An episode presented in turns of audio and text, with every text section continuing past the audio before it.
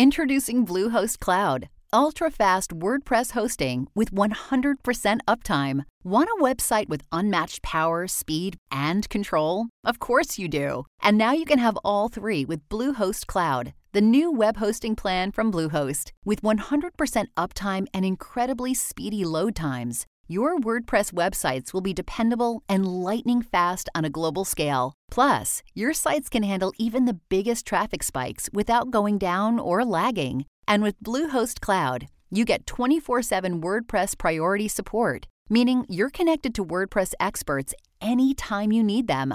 Not to mention, you automatically get daily backups and world class security. So, what are you waiting for? Get Bluehost Cloud today by visiting Bluehost.com. That's Bluehost.com.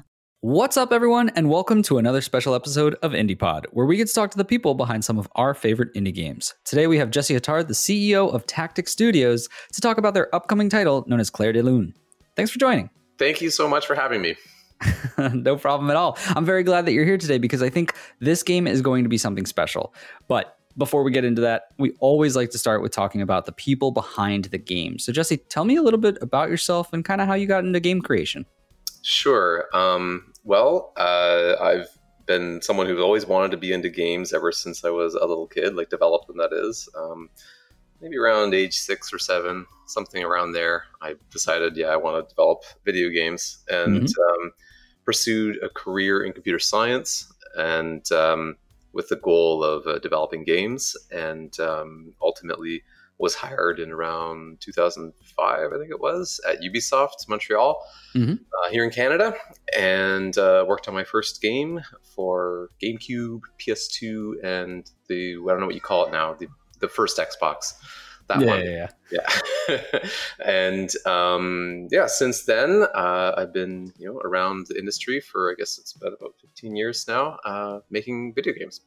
Very cool. Very cool. And so, you know, you were working in in some of those more uh, AAA style uh, studios, and then you eventually seem to move over uh, move over to what is now Tactic Studios. You created this uh, company, right? What uh, what is all that about? You know, like what was it that uh, first off, what is it that made you take that jump? And uh, tell me a little bit about Tactic Studios in general. Sure. Yeah. So uh, yeah, originally um, I worked at Ubisoft. I then worked at uh, Capcom and then Digital Extremes uh, were the kind of main three companies uh, I worked at beforehand. Which yeah, as you pointed out, we're working on uh, more higher profile games um, like Bioshock and uh, you know, things like that. Mm-hmm. And um, eventually reached a point where I was like, look, I want to develop my own video games of my own design. Um, rather than you know working on games that are designed by someone else. Uh, so right. in order to do that, I figured you got to start your own company, right? And um, you know did that with uh, some other like-minded individuals and uh, uh formed uh, Tactic Studios. So uh, in terms of what Tactic Studios is like. Um, I'm sorry. What was the question? We wanted to know a just, bit about Tactic Studios. Yeah, just a little bit about the studios. You know, yeah. you you covered it a little bit, but just maybe you know, kind of uh, really what uh, what started Tactic Studio. You know, like I, am thinking of when you start a company, you try to stick with like a certain value or a, you know a mission. Uh, that you're like we're going to create this type of game or this is why we're creating you know this studio right like yeah. what was that kind of like for you yeah yeah you, you got it so um I guess originally I had uh, while I was working full time at Digital Extremes, I at night uh, I would make this little game engine uh, for a game called Immortal Empire, which was like a kind of isometric pixel based um, XCOM clone, like the original mm-hmm. XCOM, but in like a fantasy world, all multiplayer and stuff. So uh, built this engine for for that and released that game 2009, mm-hmm. and um, it was it was just something I wanted to do on the side so that. Uh, uh, again, I could scratch that creative itch as well as um, at Digital Extremes, I was a manager, right? And when you're a manager, even at a game studio, you do a little less programming than you otherwise would, and you do a little more managing of people. So, right. be sure I stayed on top of my programming skills, and, and that was a big impetus behind um, you know implementing the engine and, and building that game. Um, that game was, you know, obviously in terms of scale and the, the, level of quality, especially on the visuals, was like nothing compared to what we have now on Claire de Lune. I mean, if you, could, I don't know if you've seen the screenshots of the old one versus this one. I mean, it, it's like a decade has passed, so it's it's a lot of time too. But it's a big uh, it's a big change in terms of the um, uh, you know the quality of the engine and, and, the kind of game that we built as well. Um, as far as a mission statement from the company as a whole, um, I, guess there are some things that I feel like we're trying to do a little differently, which is that um, uh, personally, I like doing games that have a story behind them. Mm-hmm. Um, I also feel like I, I, want the games to have a bit of uh, maybe uh, thought provoking is the right word uh, element to them. Um, mm. Something that uh, you haven't seen before, rather than like a clone of an existing game. Right, um, right. So while yeah, obviously there's bits of other games, like there's some of XCOM inside of Immortal Empire, there's a bit of Portal inside of Claire de Lune. Um, I do feel like they're original products for the for the most part. Yeah, that makes sense. So tell me this, uh, just because I'm thinking, you know, you started this this other project of of creating your own studio and and working on these games. And I'm assuming it it kind of stemmed from that, you know, being in that manager role and still trying to like to to have those creative juices and have that flow of of autonomy, right? It seems uh, I guess ironic that you would then now be a CEO, where I assume you probably don't have as much time. Granted, being in a smaller indie studio, you probably wear a ton of hats, but like I'm assuming a lot of your time really isn't always going to be as focused on developing the game versus trying to keep the ship afloat, right? Yeah, that is a good point. Um, you know, it's funny because uh, as the owner of the company, there are certainly things that I do now that uh, when I initially started uh, the company, I didn't anticipate would take as much time. Um, you know, like talking to the accountants and doing our year mm-hmm. end, and um, you know, when I have to have a legal question, I got to deal with the lawyers, and I, I, don't, I didn't get into this and start the company to be doing that kind of thing, uh, right? I want to develop the games, and that's my main focus, and really what I want to be doing. Um, and uh, but that being said, uh, I have seen other companies uh, that once they reach a certain level, once they're uh, beyond these early stages, and you don't have to wear quite so many hats. Mm-hmm. You can then hire people to fill those roles. Um, you, for example, coming from where I came from at Digital Extremes, um, they have kind of a creative director who, who is a, a part owner of the company, and they also have you know a CFO and they have a president and mm-hmm. uh, you know, mm-hmm. a CTO and such. And so once you're at a certain scale where you can afford to hire experts in each one of those independent fields, then you get a lot of that freedom back again. Um, right. Um, so I guess I'm looking at it from a long-term perspective of yeah, I realize for the time being, you know, if I have to fill out a spreadsheet full of data numbers and stuff, I have to do that. And uh, even though it may not be very fun, and uh, but you know, we're, we're getting a little bigger now, and um, we're at a scale now where we've got a few people that can help out with some of those uh, um, other things, and it's actually made life a hell of a lot easier. Yeah, I'm sure the the less glamorous side that you often don't think about when you're like, oh, I want to make my own game, right? so tell me um, about how many people. Uh, you know, you just said that you you were uh, in the luxurious spot of being able to bring on a few more people. About how large is the team? Uh, right now, I think we're 16 or 17 people. Um, originally, with Claire de Lune, it, we peaked at maybe five for, over the course of that game. And hmm. um, there's really only two main constants there, which is myself and uh, the co-founder of the company, Dave Herzog. Um, so between the two of us, we were the two people who were there from the start right to the end of the project. And wow. then we brought on um, some artists and some animators uh, to help along the way uh, you know, as well as some some other people, voice actors, uh, composer, uh, concept artists, things like that.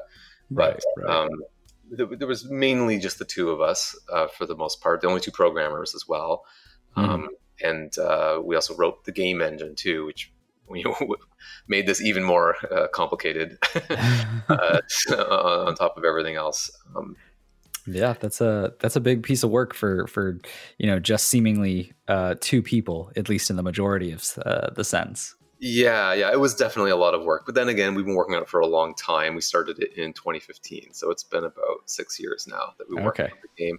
So what we uh, uh, lost in terms of uh, volume of people, we, we gained in terms of the length of time it took to develop. That Right. being said, some big games with huge teams do take a long time to develop. Yeah, for sure. We worked on games that you know companies have spent six, seven, eight years on, so we're we're ahead of, uh, of, uh, some of those big ones out there.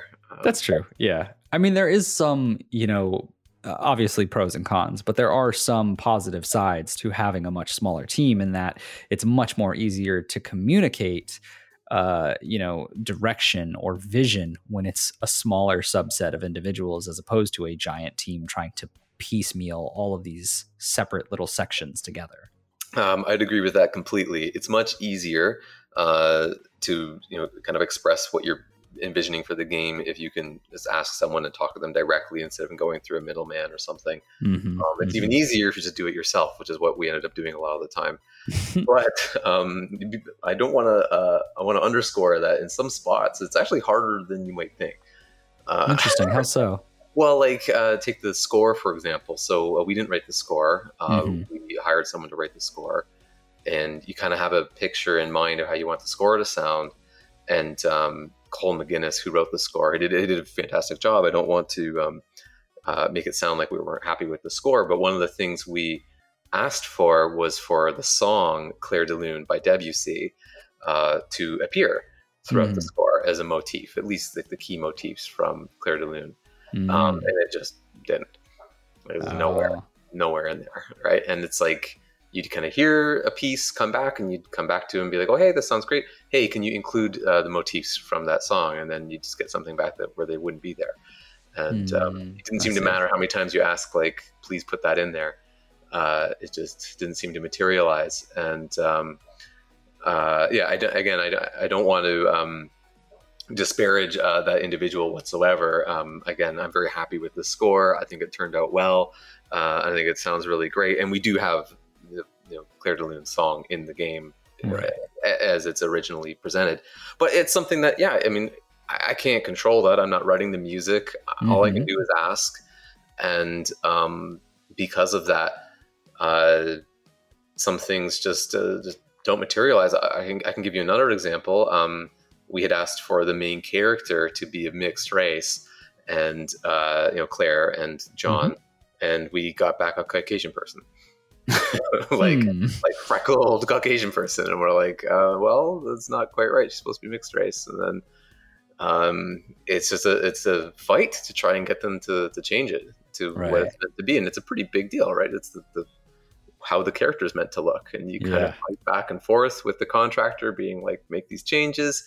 And uh, in, in the end, like I think Dave, who's a programmer, not an artist, had to go in and uh, tweak a bunch of stuff to get it to, to look closer to what we were, were picturing. But uh, right. you know, it's, yeah, it's, sometimes the stuff doesn't work the way that you, you want it to work, uh, even in the case where you feel like you have a tremendous amount of control. well, sometimes you just got to get in there and do it yourself.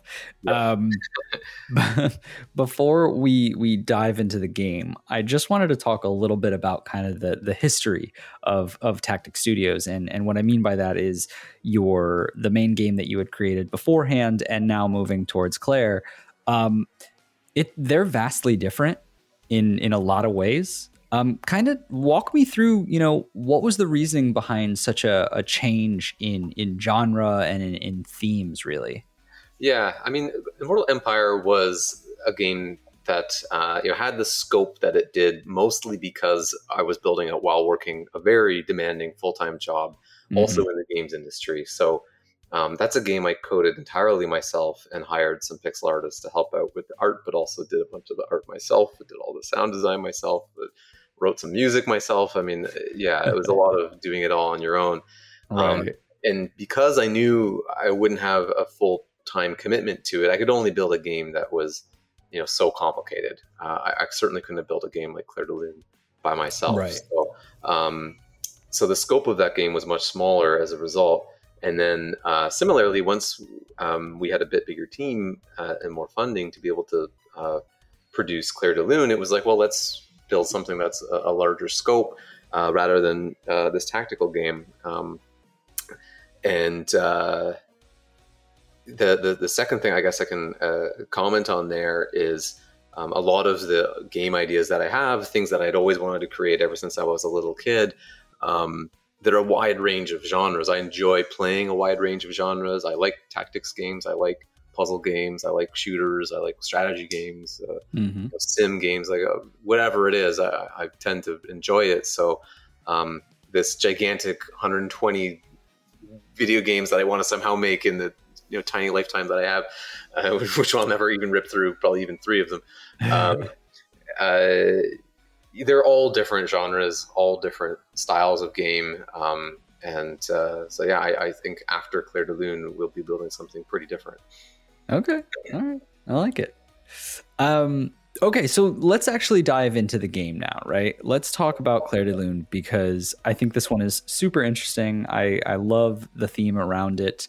Um, but before we, we dive too deep into it, uh, let's just talk about kind of a little bit of your elevator pitch for it, right? You know, for those who might not know anything about the game, how would you describe it and kind of what makes it special to you? Yeah, so Claire de Lune is a first person puzzle game. Uh, it's set in a science fiction universe. And um, I guess you could call it something similar similar to Portal in the sense that it has um, a gun that you use. In this case, it's called the nano gun mm-hmm. that helps you navigate around the world using this very specific mechanic of spawning uh, nanomatter, which is like you know tiny little nanites, mm-hmm. um, AI controlled robots that can move into whatever configuration you want them to. Um, and uh, it's a mix of platforming, which is a lot of uh, jumping around in first person using the nano gun to get from point A to point B, as well as puzzle solving. And those puzzles take the form of both um, kind of old school style adventure puzzles, like you know old LucasArts games or Sierra games, um, mm-hmm. as well as uh, uh, you know, direct mini game puzzles.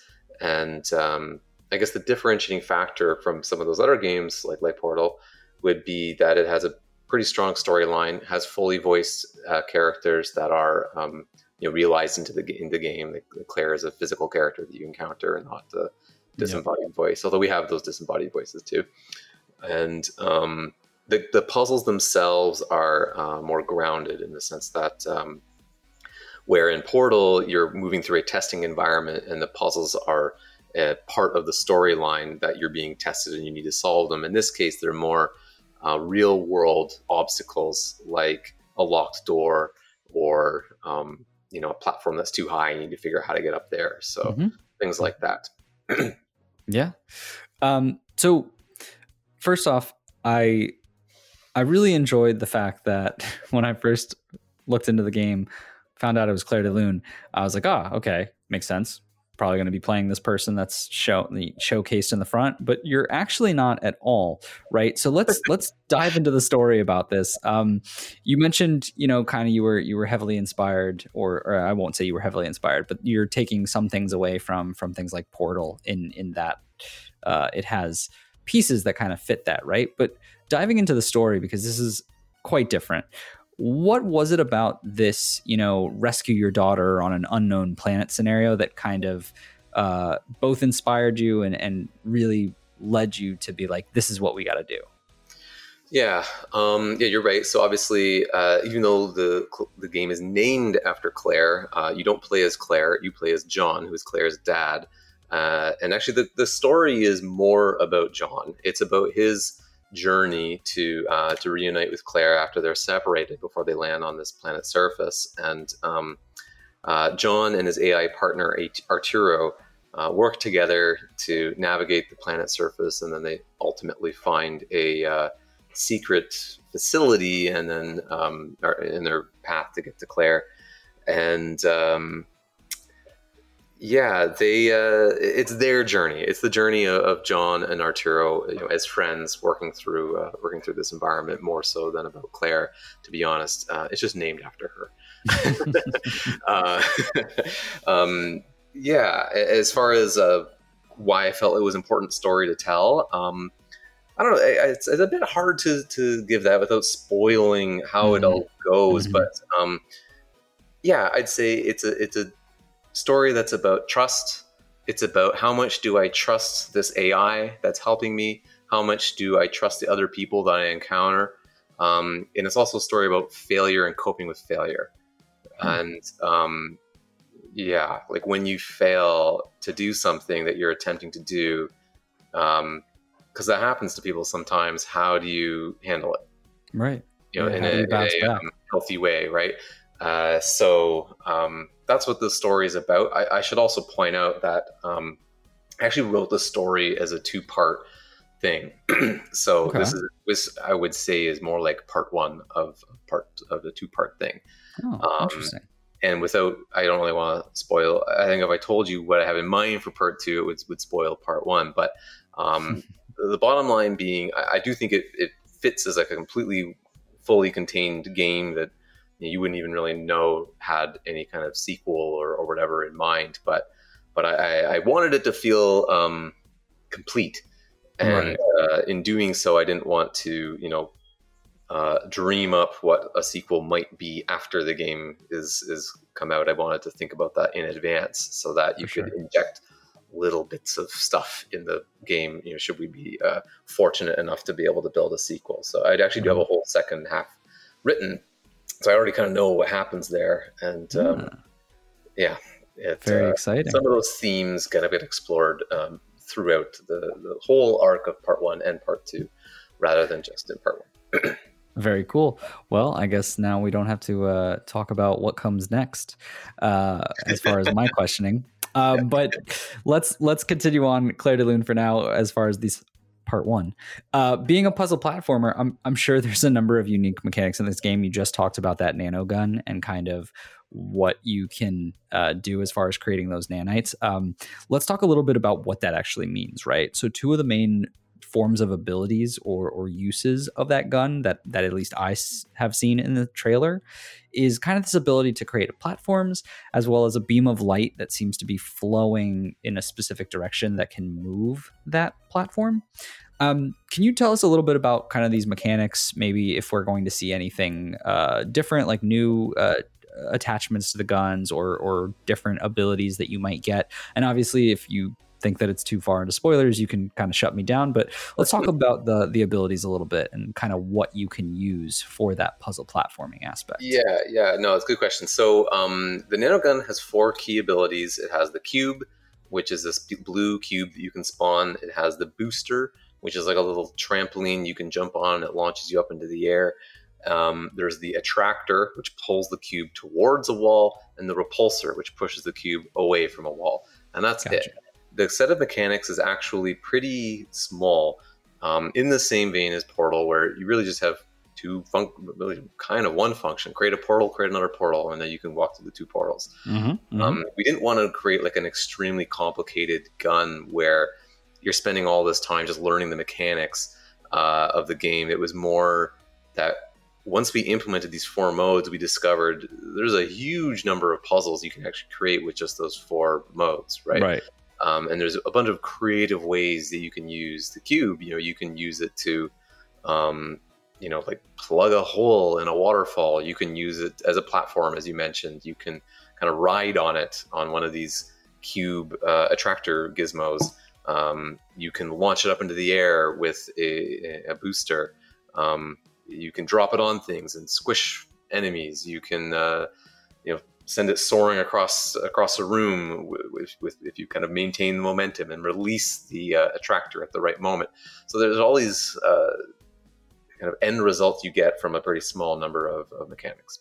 Very cool. Yeah, I'm, I'm actually um, kind of happier that, that there's less, right? Because I think that you would you would have something where obviously you would get one ability and then you'd kind of forget about it halfway through. Like I feel like a lot of games have that design where they're like each world is is mapped around one specific ability, but then it's like half of the things you've learned in the first half really mean nothing later into the game. So with this, it's more of a use the small amount of tools that you have to constantly find unique ways to to traverse or to to get through right It's a very good point. I find that happens a lot in systems games where, yeah, you'll introduce some new mechanic and then never use it for the rest of the game. I remember I Mhm. played um, Sekiro, uh, Shadows Die Twice, and Mhm. you learn all these weapon arts and all these like gadgets that go along with your your katana. And all I did through the whole game was just attack people with like Yeah. Attack and, and run away from people. Dodge. That, that's it for the whole game even though he's got like 30 different uh, other abilities i never used them even once. So um, here you will have to use all four of these abilities and use them in pretty creative ways. Very cool. Uh, so you also mentioned you know squishing enemies uh, with the box, which I didn't even think of. But this is one of those things where I was watching the trailer to this game and I've been, you know, uh, looking into this. And at first I thought, oh, this seems like a game where there's literally no combat, right? Like at first, if you're you're watching the the the, the portion of the trailer where you're just kind of like escaping from enemies, they seem to be overtaking you, and then randomly there's a, a portion where you you do have what seems to be kind of like a, a laser rifle, uh, if you will. I'm not sure if I have that correct, but um, kind of how much of this game plays into the element of combat versus the the you know exploration side? Is very little combat. Um, okay. that's a uh, it's would, the game is not a shooter at all. It's definitely a puzzle game. Um, even the shooting uh, component which is, is sort of at the climax uh, at the end of the game mm. um, it's not super long and it's more puzzle y is the way I might describe it too. Mm. Um, I mean, you'll have to you'll have to be able to aim and be accurate and such like that. But uh, yeah, I would say it's a more of a puzzly shoot sequence than it is like a you know shooter. Right. Um, but- and in terms of squishing enemies, um, yeah, uh, there are enemies. I think you can get through the whole game without squishing any enemies, but uh, it's just an optional way of getting by some of the critters that you you encounter. Um, but again, it's more of a puzzle thing, right? It's like, uh, right. Uh, um, you know, how do I get past this little spider that's on the ground that wants to eat me? Um, maybe I'm going to bounce over him. Maybe I'm going to try and just run past really fast, or maybe I'll drop one of these cubes on his head and kill him. well, we'll see. We'll see if there's a pacifist achievement in the game. um, so one of the things that I, you know, you see quite often in just about any video game nowadays. Um, but one of the things that I do enjoy because kind of every developer does it a little bit differently is hacking mini games. Mm, yeah. And I wanted to talk specifically about yours because I, I thought it was definitely a, a different way that I've seen it before because it almost and granted I don't know shit about hacking, but it but in some senses it feels a little bit closer to what would be hacking versus what you normally get, which is like you know thinking of bioshock like the pipe dream game right? Yeah, like yeah. it's definitely that's not going to be hacking. Whereas this one has a little bit more of that like manipulation. Walk me through a little bit of of kind of how you designed your hacking mini game yeah so I, yeah, I designed all the mini games um, there's it's more than just hacking. There's all kinds of different stuff but you can kind of think of it all as hacking i suppose. Some of it is hacking mechanical things some of it is biological things. It's, mm-hmm. it's a bunch of different stuff but um, there's actually several different hacking mini games. You probably haven't seen most of them, to tell you the truth. Uh, Very cool. How many mini games are there? Like fifteen or sixteen? There's wow. a there's over a dozen. I don't think as many as twenty. Somewhere between fifteen to twenty, something in there. And uh, the the goal was to basically make it so that you know if if you played like Mass Effect two, I think it was you see like the same three mini games like over and over and over and over again. Mm-hmm. and um, you know it works in that game because that game's a shooter but we're a puzzle game so we can't do that. We can't have the mini games be the same thing over and over and over again. So right. quite a few unique games uh, things that i think you wouldn't have encountered before. Um, and um, certainly the whole front half of the game i don't think you there's any duplicates for the uh, for for the mini games. Um, wow. with respect to uh, them feeling like you're hacking, you're absolutely right. I definitely tried to make them feel more like you're actually doing the thing that you were meant to do. There's this one mini game which can't think whether it's actually been in any of the trailers. I don't think it is, um, which I based on uh, assembly programming. Uh, hmm. so basically, uh, you, a lot of programmers will program in a more uh, high level language like C uh, or Java or you know C sharp or something like that. Mm-hmm. But um, that code gets compiled down to this like in between layer of code called assembly, which is very is is readable but harder to read. Right. And, and basically involves like kind of taking things into registers, which are little chunks of memory, and then like adding those two registers together and so we made a mini game that kind of looks like that, where you're taking data and slotting it into registers, and then adding those registers together, or splitting them, or whatever. And then um, yeah, a lot of the games were inspired by um, real world things that you might actually do, like assembly programming. We have a logic gates one, like that simulates uh, like electrical circuits. Um, uh-huh. We have a binary matching one. Uh, they're all they're all meant to feel a little more grounded, I suppose. Yeah. Do you have a, a favorite one as far as like you know coming up with it? Oh yeah, I mean, tons of them are fun. Uh, I, I love the mini games. Uh, I, I, actually wish I had time to build more of them. I, I, have a good, maybe about fifteen more that I designed that I just didn't get to fit into the game because the game eventually has to come out, right? I'm sure. I'm sure people would enjoy that. Yeah. um, yeah. So uh, I don't think I do have a favorite. I suppose the ones that that look the best are the the more visual ones that are you know more just like colored nodes that you have to like line up or something like that. Um, I definitely have one that is my least favorite. okay. Uh, there's one that there's it's one of those games I find really difficult where uh, kind of like a Rubik's cube where you know when you like if you've ever tried to solve a Rubik's cube you, you just seems like everything's going great and you've got like the one top level finish but then in order to get the second level done you've got to disrupt your top level. Mm, and it just yeah. feels like, oh, I can't, I got work so hard to get that working. Now I got to undo it all. We have a puzzle that, that does that where in order to get to the right answer, you have to kind of destroy some of the stuff that looks like it's already correct. And those puzzles just drive me nuts. So yeah. it's a very hard puzzle for me to solve. and uh, I've definitely seen some other people bang their heads against it. Yeah. Um, that My, being said, it's a very simple, straightforward, easy to understand puzzle. It, looks like it's the least imposing one, but it's by far the hardest. yeah. That's great.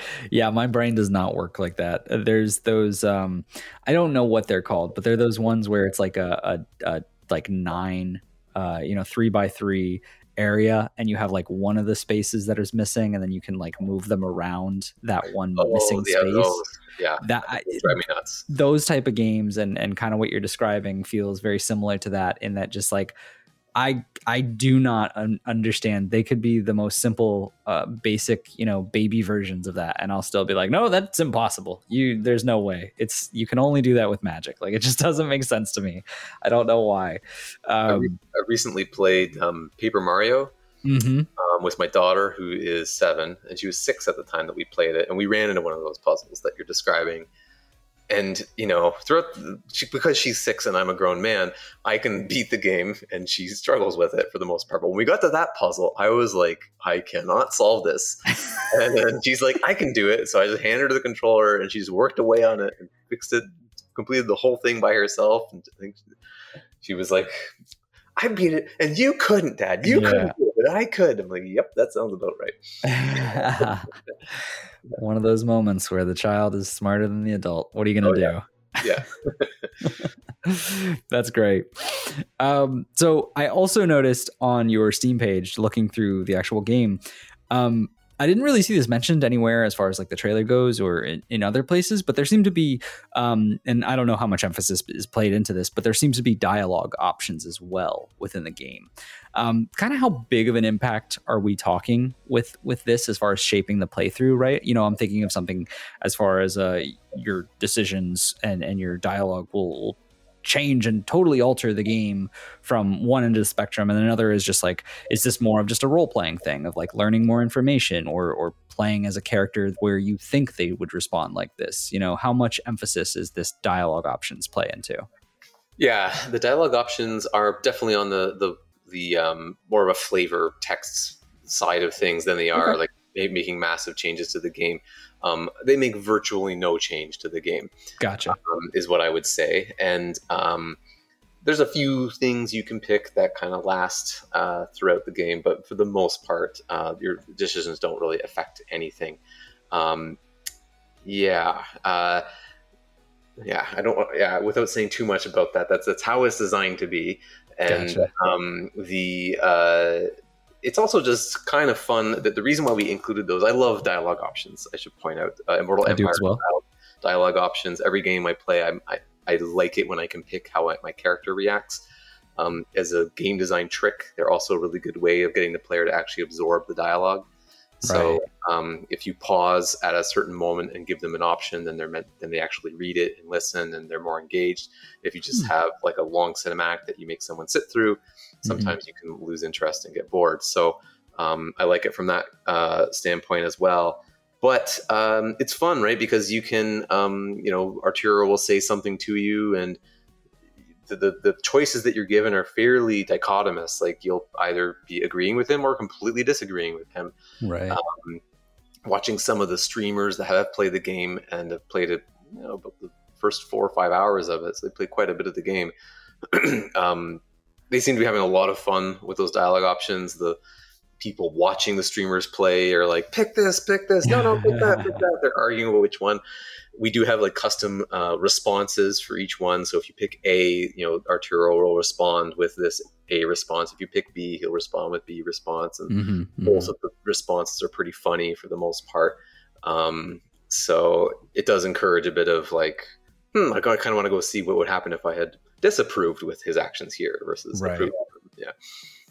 Very true. Very true. Okay, so not a huge, you know, uh, change in the game, but something to keep you uh, engaged. I, I really like that response because I've actually, you know, it's funny what I do for a living plays very much into that, you know, keeping the audience engaged. I, I build learning content um, in, you know, what I don't do for my hobby as far as this. um, but I, I think it's super interesting because I've never heard that as a response to like why dialogue options exist in a game, as opposed to just like, oh, because it alters the story and whatever. Like why you would have them if you perhaps didn't have a, a choices will drastically change something. So I think it's really cool. Um, I want to talk about the actual game coming out and kind of where that status is because you know you kind of mentioned it. Some people are already playing you know portions of the game. Um, you mentioned that the game has to come out eventually, right? You can't put too many mini games in it. Um, I see on your Steam page that your release window is spring 2021, uh, which I, I believe we're currently in right now. Um, so my main question is is how confident are you of still hitting that window? And then just regardless, how how is development going in general? Uh, development's going fine. Um, the game is done. Like you can definitely you can play through it start to finish. Um, many streamers have played through to I'd say eighty percent of the game. Gotcha. Um, we told them not to like play through the the end because it would uh, spoil it. right. But, um, yeah, you can you can play through the game. All the achievements are there. You can watch the credits. Uh, like all of the content is there, but there are some bugs. And Mm. um, basically, as soon as we get all these bugs finished, that's when we're going to to launch the game. I don't want to launch the game with uh, bugs lingering, which is what often happens with large AAA games. Is they just have to like hit their release date no matter what right. um, with a few exceptions, of course, of games that get delayed. But um, for the most part, uh, games that I've worked on ship knowing that they're buggy. Um, yeah, and I don't want to do that. So I'm not saying it'll be completely 100% bug free, but I, I, I don't want to ship it knowing that there's bugs there. right. Yeah. The main uh, in terms- of the release window, um, uh, spring is mm, maybe not, but if it's not spring, it'll be like next month. It'll be like early, early, early summer. Okay. Okay. We're, we're currently targeting July 12th. Oh wow. Okay. We should be very close to being done. Oh, that's that's awesome to hear. I can't wait. Uh, I this was one of those things where, um, and I, I love. This is going to be a. I hate tooting my own horn, but I love when other people will reach out and be like, "Hey, you should interview this person," or or a developer reaches out because this is a game I probably wouldn't. I I wouldn't have had on my radar, and I definitely want to check it out. I think it looks super cool. Um, I'm really excited for it. Uh, let me ask you this though, because I've seen that it's both on Steam and Epic. What are we thinking as far as console ports go? Is that going to be a thing? Is that going to be a you know we'll wait and see how reception goes? Yeah, you've got it. It's basically we have to identify whether the game is um, you know financially successful enough to justify the console ports. Yeah, For us, because we did build our own game engine, creating ports is quite a big undertaking as compared to someone who might be using a pre-built engine like Unreal or Unity, where the porting process is much uh, more straightforward. Hmm. For us, it's it, you know, it's probably a year's worth of work, if, if not wow. more, before we're able to make the engine run uh, efficiently on uh, on you know, multiple consoles. That being said, we are already approved to launch the game on PlayStation and Xbox. Okay, so, very um, cool. We already have access to you know the, the SDK. We have access to the the development kits. We can we can do it. We just um, don't want to invest that you know year year and a half of, of time if it turns out no one likes the game um, so, hopefully people do uh, that's certainly in the plan uh, that's basically the next thing we plan to do uh, once the game comes out is people buy it and it makes sense then we'll make console versions that's awesome okay we, well I should, I should, point out uh, from a gameplay standpoint um, all the everything works on controller uh, all the mini games are designed to work uh, with a controller as well as mouse and keyboard. Um, I think you'll find it. Uh, it's not going to feel like a port in either direction. It's not going to feel like, hey, this mini game will be way better with a controller, or this one right. will be way better with the mouse. Uh, we've designed it so that it feels uh, good on both platforms. gotcha. So it should be super easy to do. Right. Okay. yeah. yeah. Clearly a joke. Um, well, thank you so much for your time. I always like to wrap up this show with one final question. So, this is just about advice for those who might be in the indie space, those who are looking to get into the indie space. You know, I'm sure you have a lot of experience behind you. Um, and I'm sure, I'm sure you've learned, you know, one or two things along the way. Can you tell me, you know, for those who might be looking to get into this space, kind of what advice or what things have helped you, whether that be something that, you know, you should never do this, or maybe something like you should always do this, or maybe if it's even just like, hey, this kind of helped me, you know? Yeah. I mean, oh God, there's a million different tips and tricks to, to, to, to you know, leverage in, building games like this to try to make them good quality. Um, but, uh, yeah, what's a, what's a good piece of advice here? I guess uh, maybe a bit of thing that I, was un, unexpected from my perspective, which we touched on at the beginning uh, of the call here, was um, that if you try to start your own company, there's a lot more administrative stuff that you may not want to be doing right. um, than you might have uh, unanticipated. That was the case for me, anyhow. Um, yeah, I do spend a lot of time doing kind of miscellaneous running the business day to day stuff versus um, actually building the game. Mm-hmm, uh, mm-hmm. The second kind of big surprise was that uh, was yeah this this whole idea that like I kind of thought well um, I have full creative control I can build the game however I want it to be um, it should be the game that I envisioned and of course no not really like it's it's the game that you can make right based right. on that I can't control other humans, right? All I can do is ask them for their help and and pay them for their help. And um, in the end, they're going to put their own creative touch on it. And right. uh, you know, you have to be willing to accept a certain amount of the game isn't going to be 100% what you uh, pictured. It'll probably be you know 80% what you pictured. Mm-hmm. And um, you know sometimes those uh, those other people getting involved are, are a huge benefit. I mean, because um, they'll uh, develop an idea that you didn't have, and um, but yeah, be, be prepared for that. Is, is is kind of the other yeah thing yeah. I would mention. Yeah, be be ready to have things not go um, exactly to plan. yeah, I, I can definitely agree with that. And I think, you know, to some degree, not even from the, you know, the, the contractor or the other individual's perspective shaping the game, you also have to think of, you know, it, it's going to be 100% in, in some ways yours. But at the end of the day, eventually it's going to go into the games, like the, the gamer's hands, right? It'll, it'll be shaped by those individuals. And so it's probably better or beneficial to get their kind of opinions and, and start doing what you're doing you know like giving it to those streamers giving it to those people who who can take it and say you know xyz feedback whatever that might be. And that's going to shape it ultimately as well. So like it, it's one of those things where you know going into that like you have your vision but that vision's always going to be slightly altered based on kind of the, the world around it right yeah, and you know, as you pointed out, yeah, users are going to have their own opinions. You know, something maybe a, a designer didn't anticipate, especially with mm-hmm. the mini. I, I, always have other people play those mini games and watch them play it, so I can make sure they're either not not too hard or not too easy. um, it's super important to get feedback from from users, but also um, make sure that your company is dynamic enough to adjust to uh, um, changes in the industry. Right? I mean, yeah. Back in 2013, you know, Steam was a closed platform with very few games on it. now it is not. Right. right. Everything under the sun is on Steam, and uh, I don't know how many games come out there per day. I think it's around 100, 120 per day. It's so crazy, many. right? So yeah. the, the, entire industry has changed, and um, that's something you you have to. It, it's hard to predict, so um, you better like what you're doing.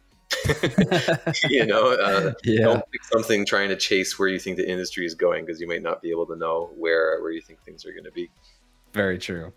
Well, anyway, for those listening, Clair de Lune is currently in development, but apparently coming pretty soon. By the time you listen to this, uh, it might be very close to being out.